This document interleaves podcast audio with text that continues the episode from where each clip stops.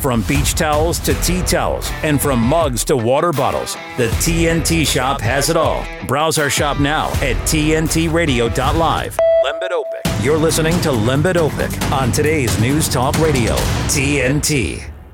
Wherever you are in the world, welcome to the home of free speech with me, Lembit Öpik, right here on TNT Radio. In this hour, we have one of the more controversial directors of filmmaking uh, in the world, uh, Naeem Mahmood. He'll be joining me in a few minutes fascinating conversation, I assure, you. As a film director myself, I bow to him because I make satire he makes serious, serious movies. More about him in a moment. Uh, Roger Evans, who was my guest in the previous hour, a former deputy mayor of the London Assembly and a conservative, has drawn actually some faint praise, I have to say. Uh, Holly says he got to the end. He did indeed, Holly. Uh, Skippy says, Roger, old chestnut, but do your own research. Uh, that's about COVID. I tend to agree with you there. And uh, hidden in plain sight says, "Great job, Lambert. Good man. Get Roger back on. They are still under cognitive dissonance about things." Methinks I tend to agree. Uh, I, I, do feel Roger gave honest answers, and and I like that. Uh, Blodders says, "Excellent work, Lembit. We've missed you. I've missed you too, Blodders. It's great to be back, and I love doing these weekend uh, programs because we get deeper into things. Hopefully, I'm asking the kind of questions you'd like me to ask. Put them into the chat on tntradio.live." live. And if I can get round to them, I will make those comments on your behalf. Uh, Lisa says, me not jumping back on no COVID, COVID train. I tend to agree with you. I'm through with those vaccinations. The third one gave me blood pressure problems and a whole lot more besides. Uh, in a moment, as I say, we're going to be talking with uh, a fantastic and fascinating director. I just want to tell you a little bit about what seems to be making the news. The one that worries me the most US launches new missile strike on Houthi targets in Yemen if you don't know about the Yemen conflict, I'm not surprised. It's an uncomfortable little conflict, uh, which has been going on for years, with the mighty, uh, the mighty uh, Arabs uh, fighting uh, the relatively impoverished Yemenis. Uh, and I haven't got time to explain everything that's happening there, but the last thing the Yemeni population needs is more conflict. What worries me, though, is the prospect of escalation. This ragged conflict between Israel and Gaza, the asymmetric warfare where 23,000 or more Gazans have already died, most of them civilians, could easily run away from itself. Iran, uh, a superpower in the region that has, for reasons I haven't got time to explain again, tended to be a, uh, a settling force in the region, uh, is under great strain now. And I wonder where this will end up. Uh, if you have a view on that, do please share. Uh, you can go to tntradio.live.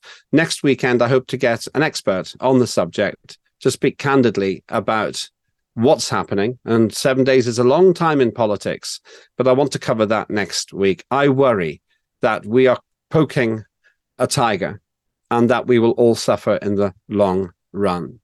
Uh, do let me know your views on that. I don't want to become uh, scaremongering. I don't want you to give the impression. I don't want to give you the impression uh, that uh, I'm I'm soothsaying and doom mongering. But I worry where we're headed with that, and perhaps you are too. Do let me know at uh, tntradio.live. And also, just one more word about Donald Trump. I've got some comments. Uh, I get them also on my uh, on my uh, phone uh, by people saying that uh, Donald Trump's treatment by the establishment only increases his support because he looks like a common man with a lot of money who's been run down by the old establishment. That's what I said an hour ago. And I suspect this is probably true. Uh, if I can, I'll get somebody onto the station who can speak authoritatively about American politics. I'll see if he's available for next weekend and we can put the questions to him directly. Uh, lots going on in the chat. Let me just uh, share some of what's being said. Uh, just a bloke who asked questions says, always good to hear those with opposing opinions. You did a great job, Lambert, of asking him leading questions that led him to possibly question his own beliefs.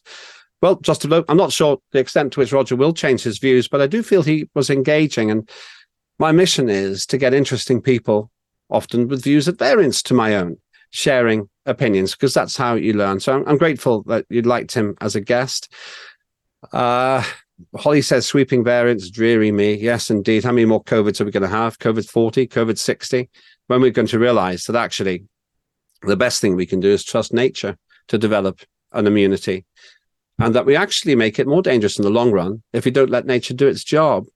And Mogden says, looking forward to your next guest, Lembit. His brother's been on with Dean Mackin a couple of times in the last couple of weeks. That's right. Uh, I'm looking forward to speaking with him as well. Uh, and just one more comment before we do go to our next guest. I wonder what you make of the next general election. Roger got me thinking. As he spoke about Keir Starmer, I realized much of what he did say about Starmer, the uh, leader of the opposition in the UK, could also be said about Rishi Sunak. Will anything change if the government changes? Or are we doomed for five more years of more or less the same? And what will the country be like in 2029? Is Britain a first world country teetering on collapse? Or will it come back bouncing? To what extent do you believe that a change in government will make Britain a better place? I'd like to know your views on that. Go to tntradio.live. Uh, coming up next, we are going to go into the world of film direction with a man who uses his skills to talk about important things. All of that coming up with me, Lembit Öpik, right here on TNT Radio. Delivering the facts. Source I can trust. Today's News Talk Radio, TNT. TNT.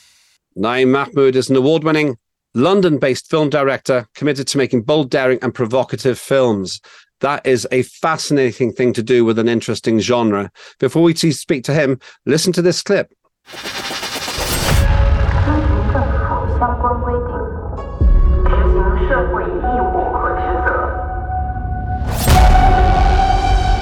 Gods of Their Own Religion is a surreal fever dream set in a technocratic empire that is slowly consuming the souls of the population.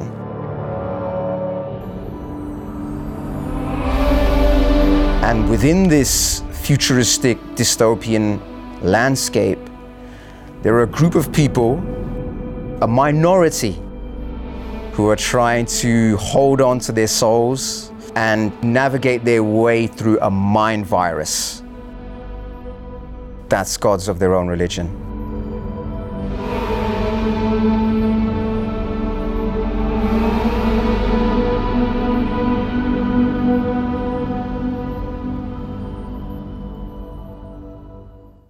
Made during the COVID lockdown, Naeem Mahmood has produced a daring and provocative film.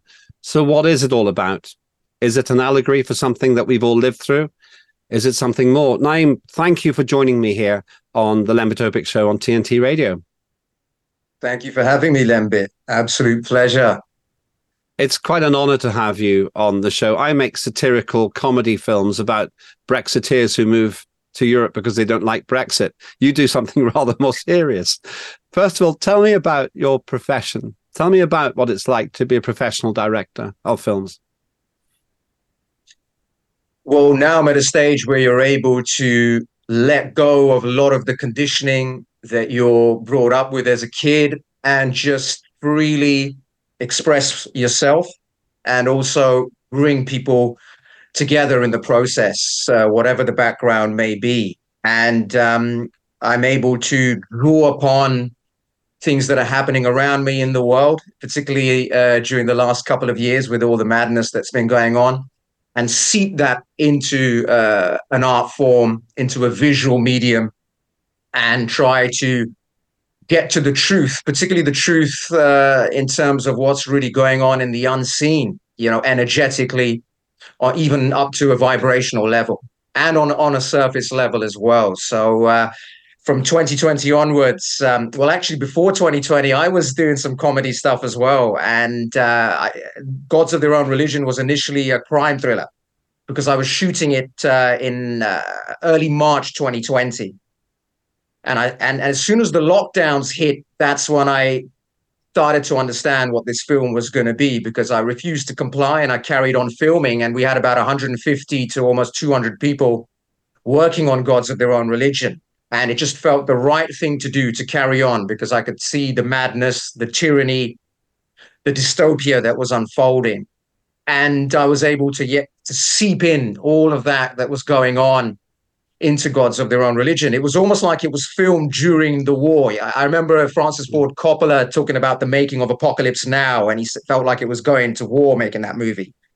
But the difference with that and this is this was filmed during the war, a psychological war that was 2020, right in the midst of it. So what you see in Gods of Their Own Religion is very authentic. You know, I was going through it, living through that madness like all of us were but expressing it through this uh, visual medium that became gods of their own religion. A film that people tell me no one has has dared to make, and well, certainly not on that scale.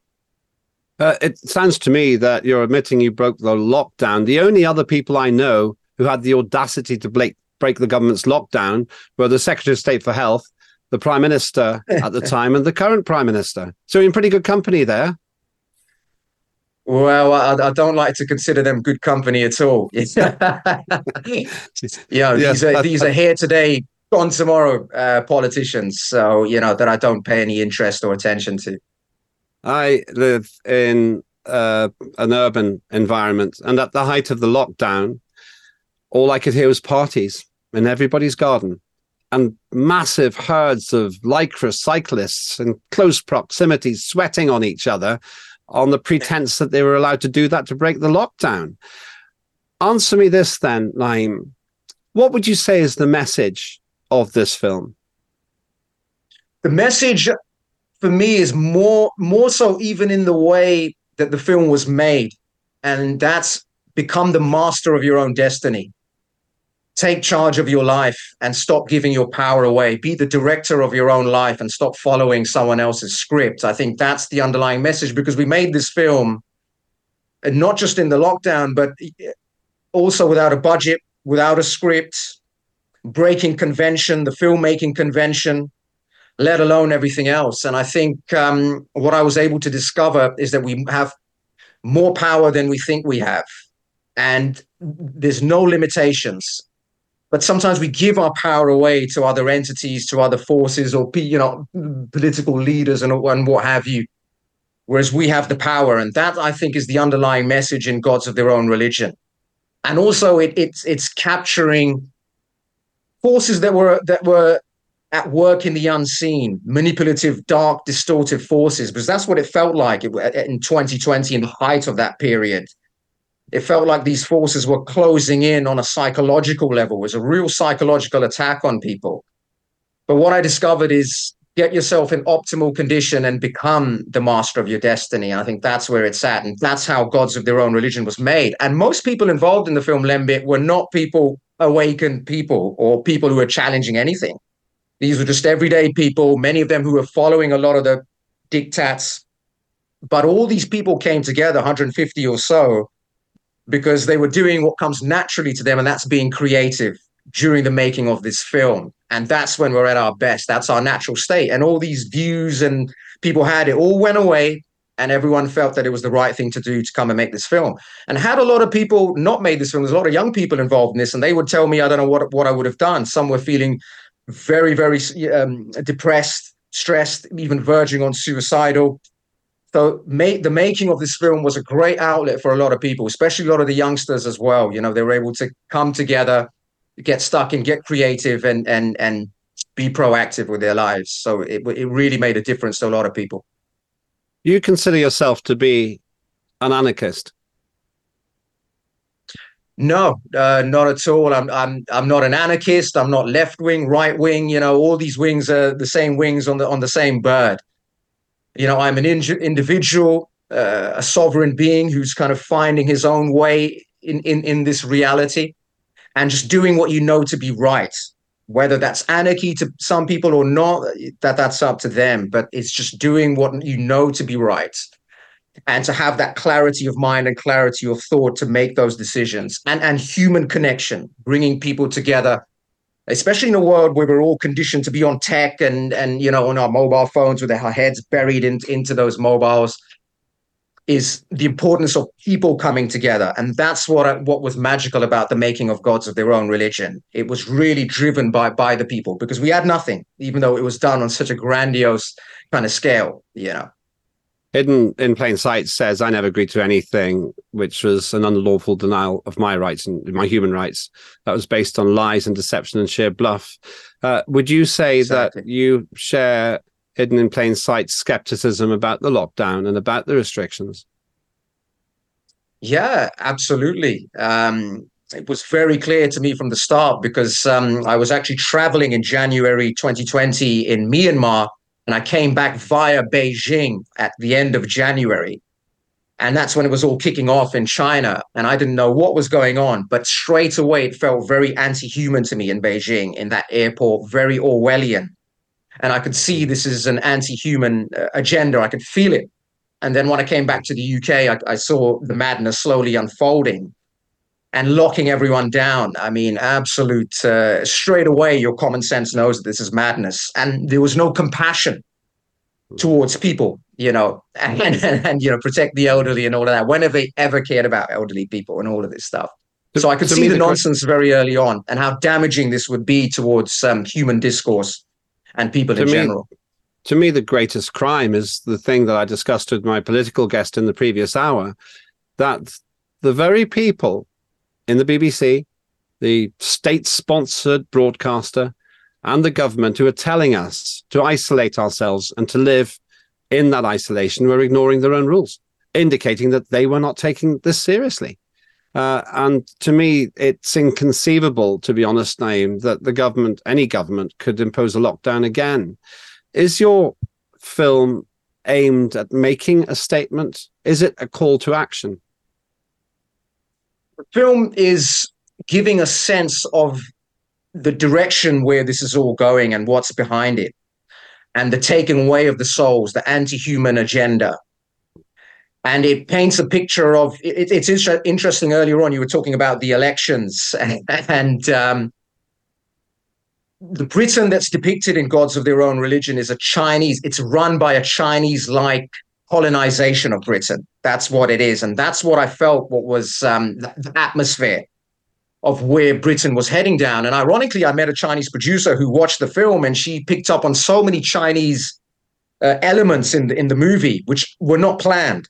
But she would pick up on little Chinese details in the background shots and stuff that I didn't even realize were there. She was like, "Oh, that's that's a Chinese thing," or that. And it's interesting um, that that uh, Chinese model or that system has seeped into Britain and was exacerbated during 2020. And that's the, the, the landscape that is depicted in Gods of Their Own Religion, uh, this technocratic, um, soulless uh, uh, landscape where people have been almost genetically modified, where we're sort of hinting at these kind of directions that they're, that they're going down. But within this, this madness and this chaos, there are a group of individuals who are trying to hold on a real minority who are trying to hold on, on to what makes them human and that human relationship and connection. And that's what I felt like what I was going through at 2020, like many, many others. You know, a lot of people were following the Pied Piper off the cliff, hmm. but there were a few who were trying to stand their ground and do the right thing. I'm going to come back to you in a moment in this hour. We've got questions, including a very interesting one about funding from Holly. Uh, if you've got questions for Naeem, uh, who has produced this controversial kickback against the establishment and how we get oppressed, put them into the chat on tntradio.live. That's the quickest way to get to me. Uh, I'm going to ask him a few questions about uh, cinema production and compare notes as well. Uh, I'm Lembit Öpik. This is the Lembit Öpik Show, and this is TNT Radio.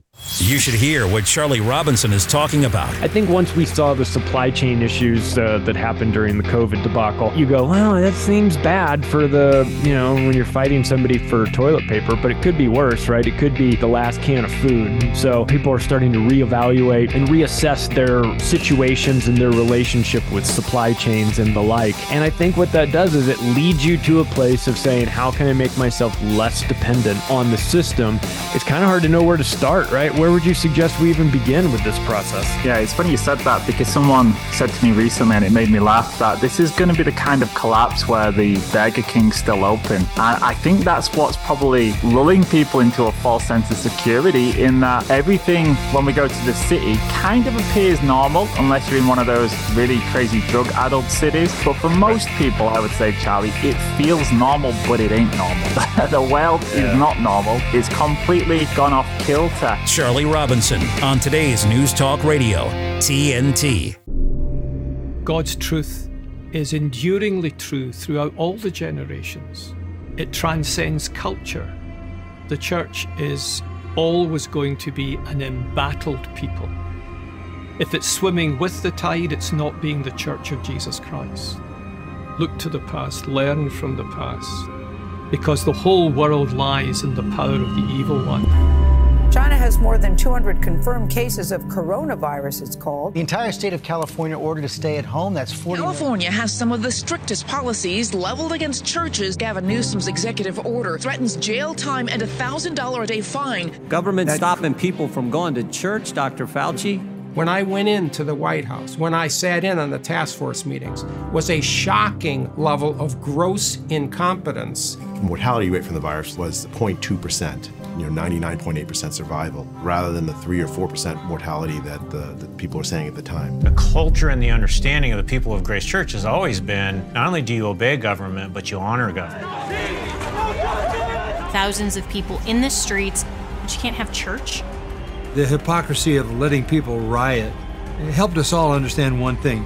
This is not what they say it is. By meeting, we're testifying the government has no jurisdiction here. I was arrested and driven to a maximum security prison. The government has obviously uh, turned up the heat on churches. My daddy. When the churches fall silent, the only religion left is the state. We needed to make a biblical statement because we always put ourselves under the authority of the Word of God. LA County threatened Pastor John MacArthur with jail time and arrest. We were going to be sued. They wanted Grace Church shut down. We wanted to go on the offensive and attack the health order as unconstitutional. This wasn't about health and safety, this was all about control and opposition to religious freedom. As the government gets more corrupt and more corrupt, snitches get rewards. Its totalitarian control has to increase. And you have to have a mask on. And as they shut down any attacks against them, this is not about freedom or personal choice. The last thing standing is going to be the church.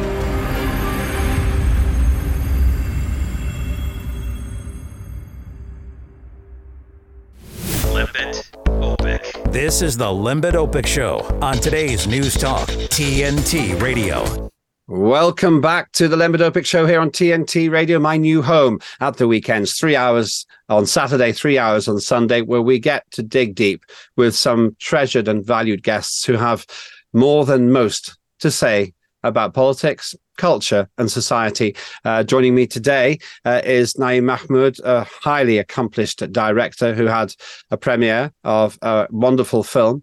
Uh, I'm going to be talking to him about film production, something which is very dear to my heart uh, in just a moment. Uh, but first, let's hear a clip from his film, Gods of Their Own Religion.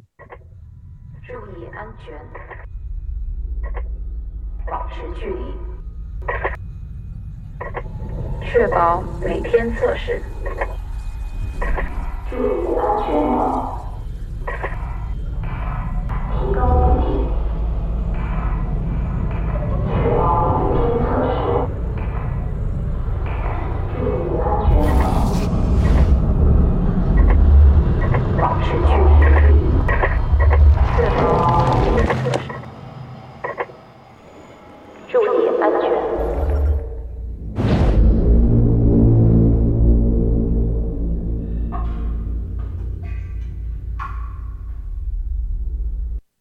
Gods of Their Own Religion there.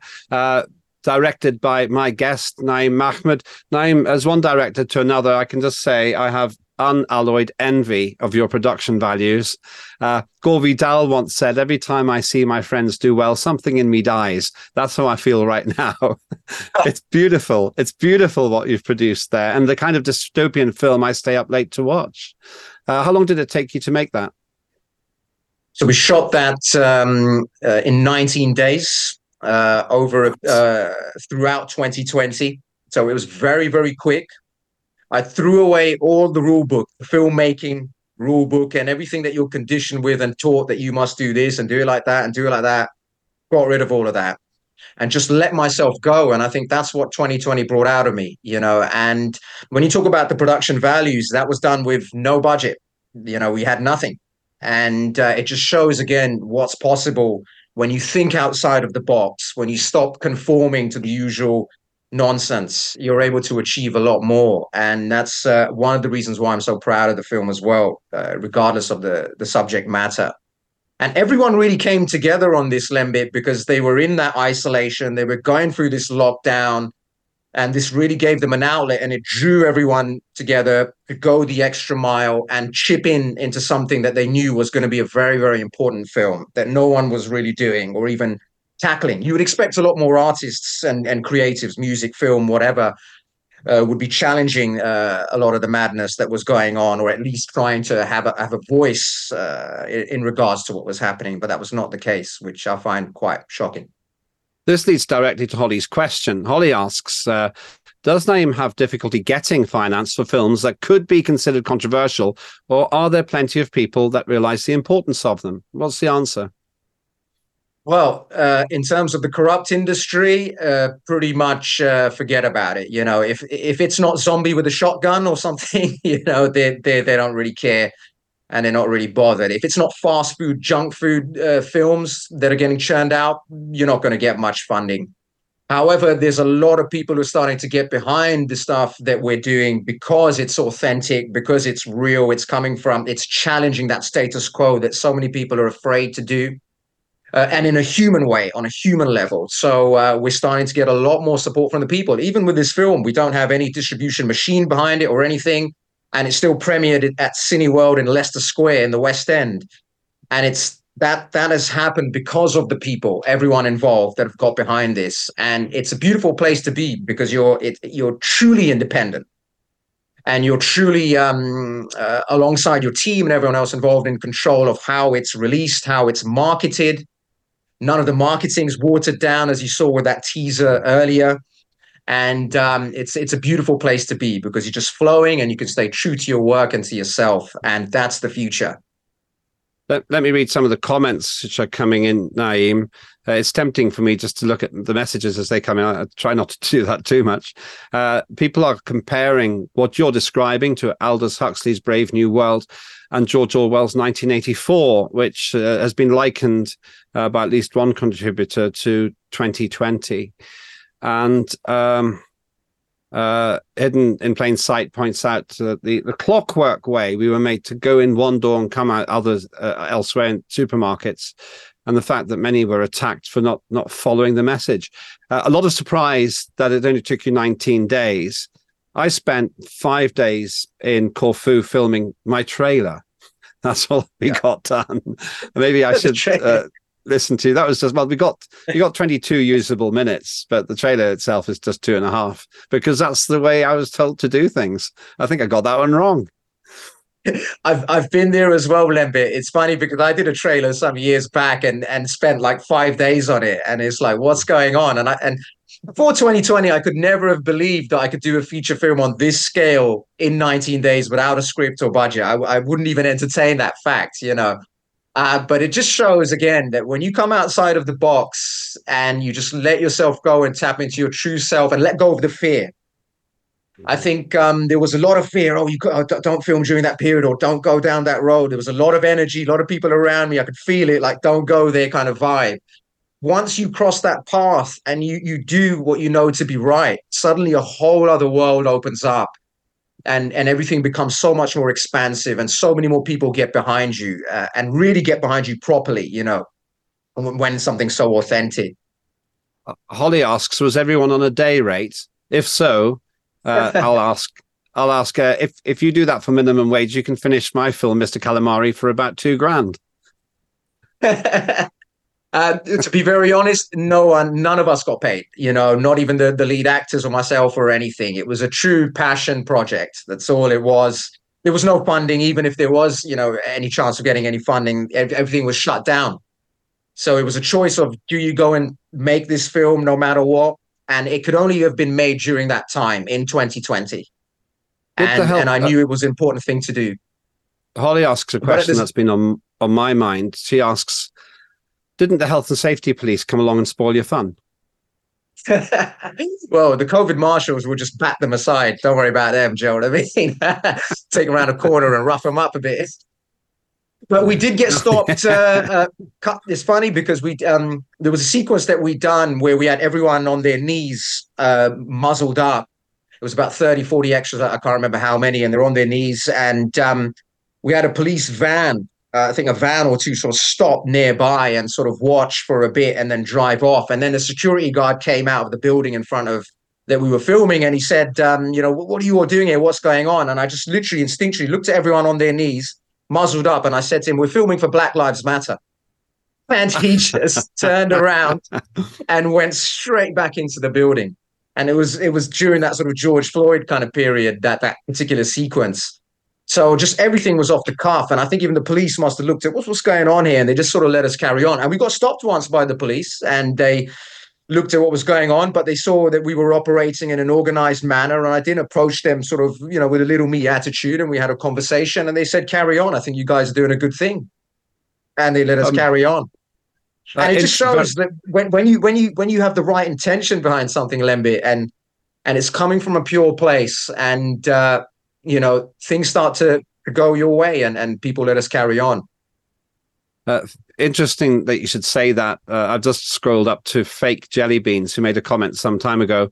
It's like the black lives matter riots. Covid doesn't spread among virtue signaling thugs which is kind of interesting. Uh, I was stunned myself by the contradiction. Black Lives Matter was able to break every rule, and then those people who are against the COVID lockdowns were arrested as if yeah. they were more prone to the virus than the yeah. politically correct people. Uh, it seems yeah. to me, Naeem, that we lived in a, a period of madness where not only were the top flight broadcasters and politicians ignoring their own lockdown advice, but the police became entirely judgmental about the good protesters who could do whatever they wanted and the bad protesters who are anti-establishment. Uh, I wonder if there's a lesson here, which was indeed alluded to by Aldous Huxley in Brave New World and George Orwell in 1984, that we are on the verge of the very totalitarian system we went to war to prevent.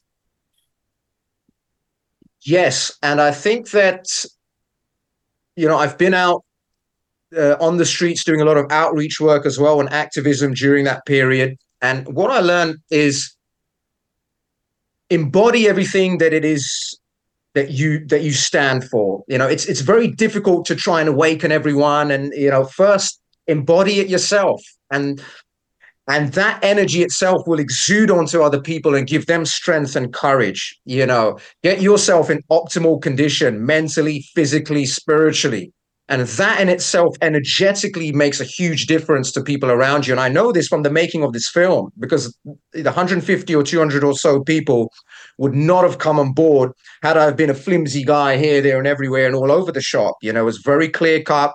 I was prepared, well trained, very concise, but with love, care, and compassion. And and that energy definitely transfused among the, all the people around me. So I would say first and foremost, get yourself in optimal condition, look to self and embody that. And that in itself is going to push back a lot of the tyranny. Mogden asks a question I should already have asked you, Naeem. Where can we see the film?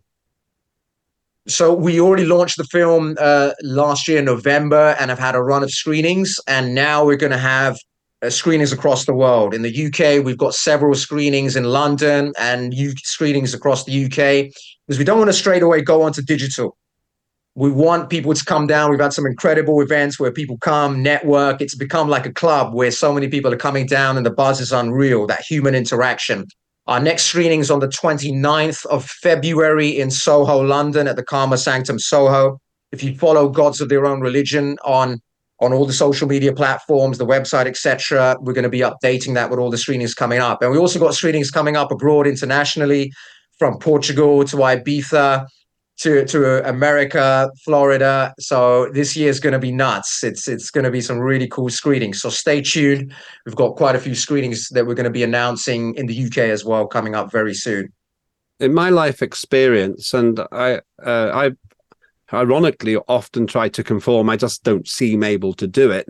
But my experience is you can do what you like until you start making a difference, and then you start getting cancelled. Are you concerned that the Thought Police will find ways to obstruct your rollout of this film? No, not at all. Because I don't operate on their frequency. And one thing I learned doing the outreach is that people have the power. The industry doesn't have the power. The people behind the cancel culture have no power. And even the way the film's been released already, that's been through the people. There's been no industry backing. And they can try and cancel here, they can try and cancel there. We'll bypass that and go another way because there's too many people behind it and it's going to take a momentum of its of its own. And I think when you have a fearless attitude, and again, it's come from pure intention, a path opens up for you. We're able to bypass these tyrannical uh, entities and push them aside. So that does not concern me. Once you start paying attention to that fear, oh, I might get cancelled, oh, I might not do this. You don't even you start limiting yourself. You don't even take those steps. Then Lembit. So don't I don't worry about any of that at all. You know. Uh, Just a bloke says, in line with what you're saying, Naeem, be the change you want to see, live the life you want to live. If others like what they see, they'll follow. I'm going to have uh, some more conversation with Naeem, and I want to talk more generally about the corporatization of culture in a few minutes' time. Uh, do get your comments in. You've got another 20 minutes of me here uh, on TNT Radio. I'm Lembit This is the Lembit Show. As a combat wounded veteran, I know how hard it is to come home and build a meaningful life. When I was in Iraq, our vehicle was hit. A rocket propelled grenade exploded right under my seat. Traumatic brain injury, a fractured pelvis, severe burns. They didn't think I was going to make it. I had to learn to walk again and live with the scars, both visible and invisible. DAV helps veterans like Latoya get the benefits they've earned. They help more than a million veterans every year in life changing ways. With DAV on my side, I was able to pursue my dreams. If my story can touch a heart, it can change a life. My victory is overcoming my wounds so I can help other veterans. Latoya Lucas, may your victories inspire many more. Support more victories for veterans. Go to DAV.org. Right now, the forgotten poor are waiting for healing and care, for life saving medical care, for a chance to live with dignity and hope. They are waiting for Mercy Ships and you. Mercy Ships is the largest floating civilian hospital in the world with volunteer medical staff and crew who donate their time to save lives. And now, as our newest state of the art hospital ship sets sail, Mercy Ships will double our ability to reach children and adults who need us now. Without the work of Mercy Ships, these patients don't have another option. Mercy Ships is answering the call to serve suffering people who have nowhere else to turn. Together, we are going to some of the world's most desperate places and bringing a wave of hope and healing to those who need it most. To learn more about this wave of hope, go to mercyships.org today. Lembit Öpik on today's News Talk Radio, TNT.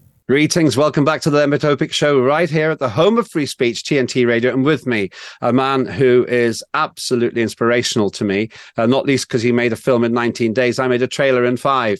It's Naeem Mahmood, who rather generously says he's been where I've been. Uh, Mahmood, great to have you on the show. Uh, really interesting to talk with you. And uh, I wanted to confess something, which is uh, that I'm I've actually made every mistake in the book in directing. Uh, I once crossed the line. Now that doesn't mean anything to somebody who hasn't made a film. Uh, in short, it means it's hard to explain, but you have to make it look like two people are talking to each other. And if you cross the line, then one's looking the wrong way. And I made the single take for this short film I was making, and we crossed the line, and we couldn't go back because it had been a location shot. So although it was a fairly serious video, we had to actually make a comedy of that scene because it just looked like two Cholmondeley Warner people uh, watching, talking to each other with their arm on, on the bookshelf. And we just put some comedy music. And it was the only part of the video anyone ever remembered. So there, there you go. kind of right. Yeah. Crossing the line. Yeah. Um, Keep crossing say, that line. That, you know, that, that's the lesson. Cross, cross that uh, line. And it's ironic that that term, is, uh, that technical term is called cross the line and with gods of their own religion, I ended up crossing the line pretty much all the time. You know, I, I didn't give a shit about any of that. I threw that all, all aside and ended up producing my best work. So when you actually metaphorically cross that line, mm. that's where the magic lies. It, it seems like it. I have to say, sorry if anyone's offended by Naeem's rather mild language there, but I do get the point. And uh, I have to say that you inspire me to go off and finish Mr. Calamari in a week in Corfu. We had 30 people on the crew. I suspect I can probably do it with fewer. How many people did you say were on your team to make uh, to make the film? In total, from uh, from pre-production all the way to post-production, I would say almost up to 200 people have mm. worked on on gods of their own religion in some form or or another. Um, had, so yeah, it was it was a huge undertaking. I mean, it was it's a, re- a real grandiose piece, quite a spectacle, but a, but a complex film uh, nonetheless. Um, but again, I, never would have imagined, you know, with the resources and the and, and the conditions and, and shooting it in 2020 that we'd be, be able to do that. But now, perhaps my, anything's possible.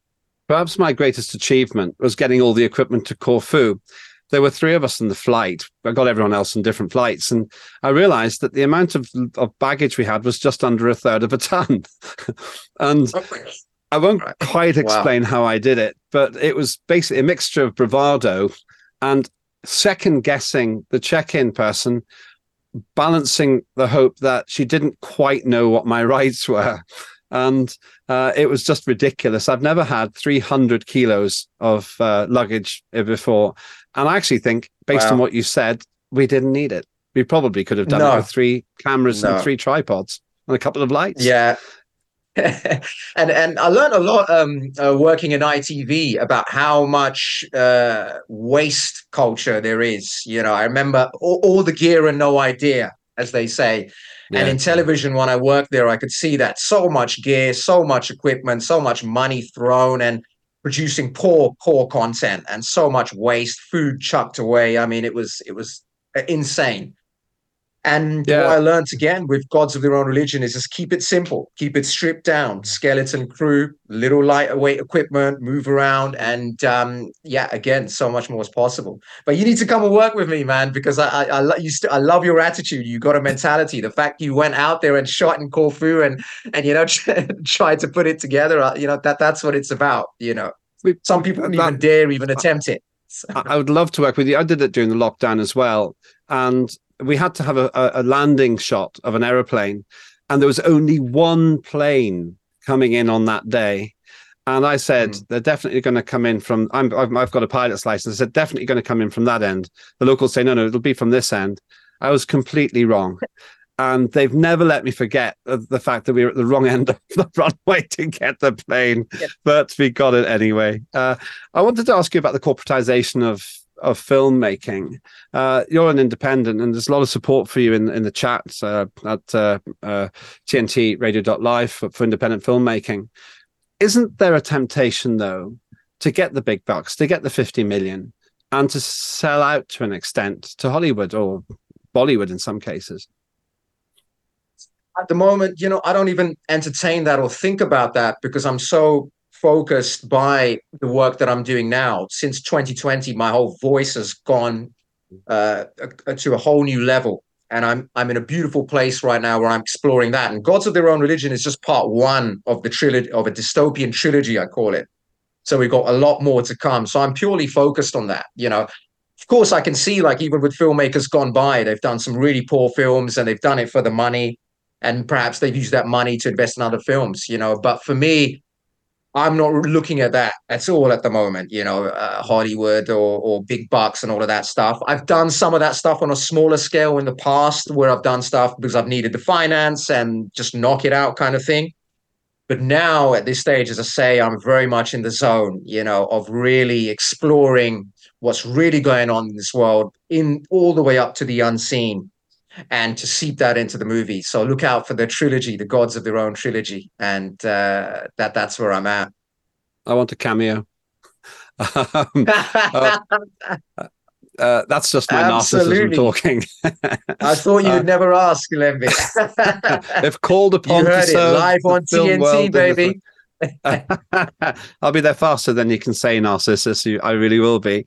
Uh, Warren Beatty, in my view, made a superb film called Bulworth, and it didn't get distribution because it was highly critical of the Hollywood film industry.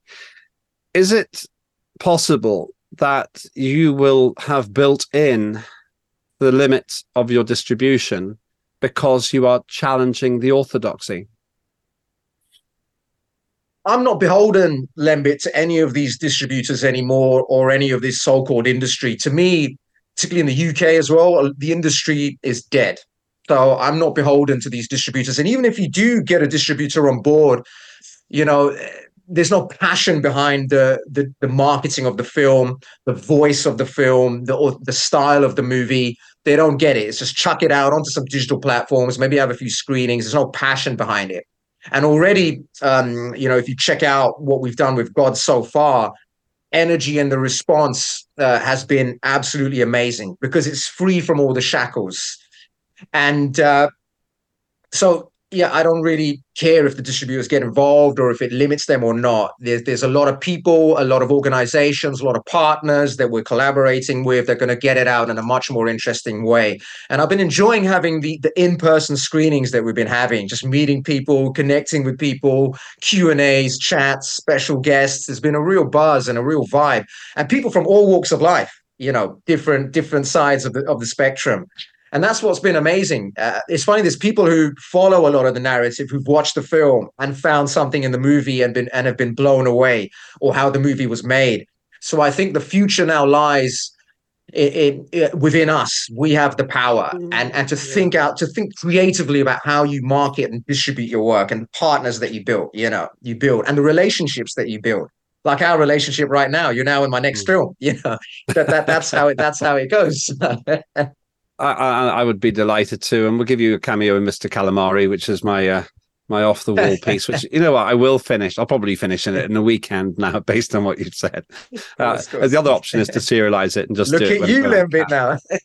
yeah, you're actually inspiring me. Quite, quite honestly, it's happening live on TNT Radio. Interesting thing, TNT Radio shares your narrative. The reason I I work here, and the reason I'm so pleased to, to have all this space to really dig deep with with very valued guests like you is because TNT radio and its progenitors have realized that the mainstream media tells you what to think. It doesn't tell you things, it tells you thoughts. And you can see this, but when you look in from the outside, you can see this bias. Uh, I just wonder, with the liberation that you get from having made this film, has it altered your view of the world? There's a film called They Live, which is a parody about this very thing do you see the world differently because of what you've seen through the lens in your own designs? Absolutely. And because I've lived through that, uh, particularly the 2020 period, and right in the thick of it, right in the midst of it, you know, not from the peripheral. And um, before 2020, yes, I saw it on a They Live kind of level, uh, the John Carpenter movie that you mentioned. Yeah. Yeah.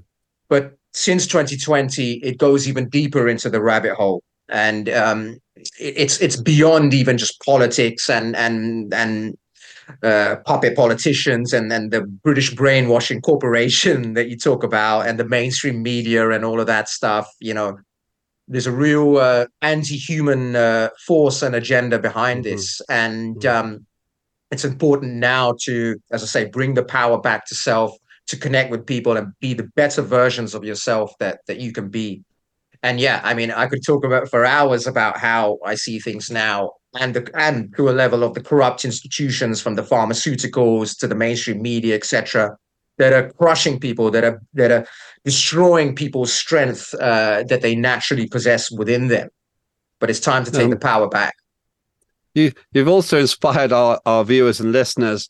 Blodders, I'll have to read this out too. Blodders says, be like water, bro. Next year, Rodders, we will be millionaires. um, only fools and directors, I think, they're blodders. Um, Uh, another one says, "What a wonderful guest name is." Your new producer must be superb. Absolutely is completely. Holly says, stay true to it. yourself always. Yeah. Holly also says that the music industry has been essentially dismantled and corporatized during COVID. Oh, yeah, Uh, and it's, yeah. it's just corporate now.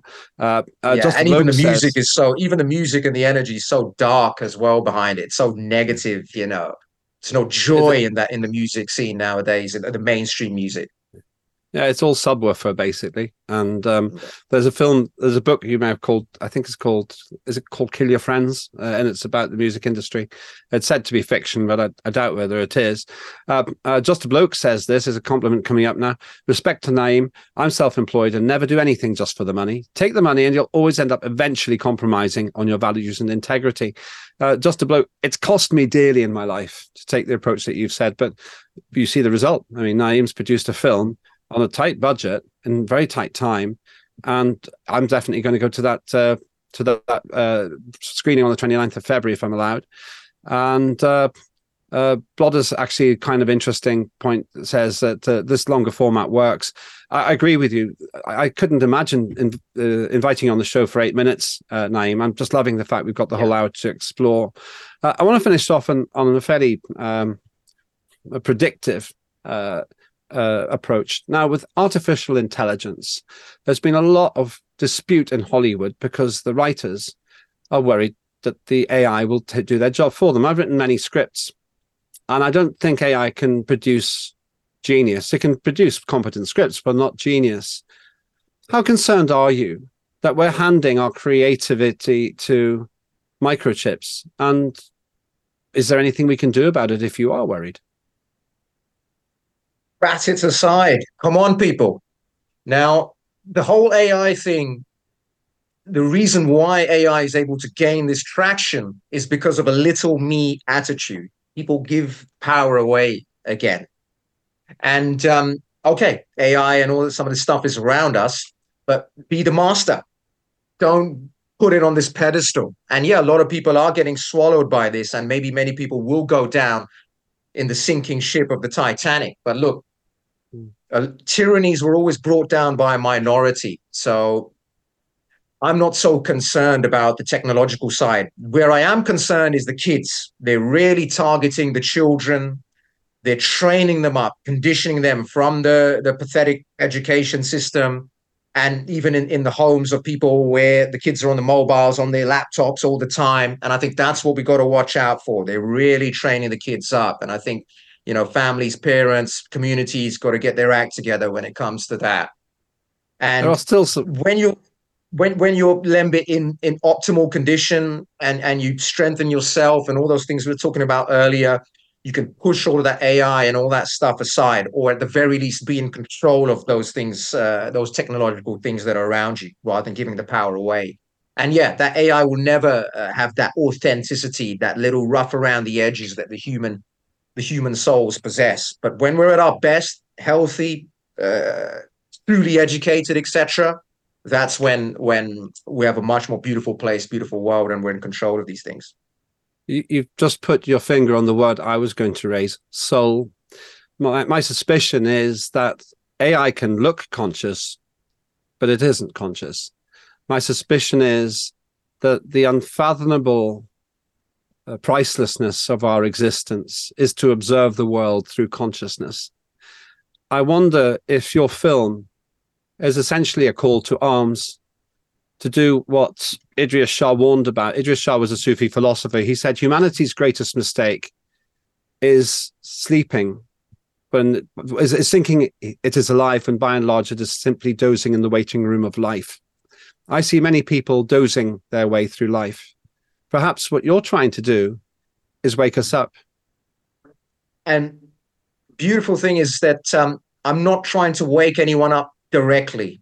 I'm just putting an energy out there through the film, through what I stand for, through the team, the people that I work with, and a positive energy, a, a, a high vibration out to people. And that seems to be infectious. And ultimately, gods of their own religion is an exploration of what's really going in, on internally and, and that battle within on a surface level, we have this dystopian landscape and things that we're familiar with that happened in 2020, but it's ultimately um, a battle of what is going on in the unseen. And it all comes down to that internal battle. If we can win that internal battle within, the world around us uh, changes for the better. No, it's been inspir- their own religion is about. It's been it's been inspirational to have you on. I don't think I'll share my trailer when I see you. I think yours is better. but thanks so much. I, have thanks been for the job. So Thanks for the opportunity. An extra Anytime. Thank you, next film. That is Naeem absolute bringing pleasure me and much and much love to all your viewers out there. Uh, thank you. You'll be back, as Arnie Schwarzenegger might say. I'll be back tomorrow morning. Thank you so much to the great team. Uh, thank you for your time and your points of view as well. Uh, stay tuned to TNT Radio, where we do the talking and you do the thinking. That's how it's supposed to be. Really loved it. I'll be back one hour earlier tomorrow morning with some other great guests.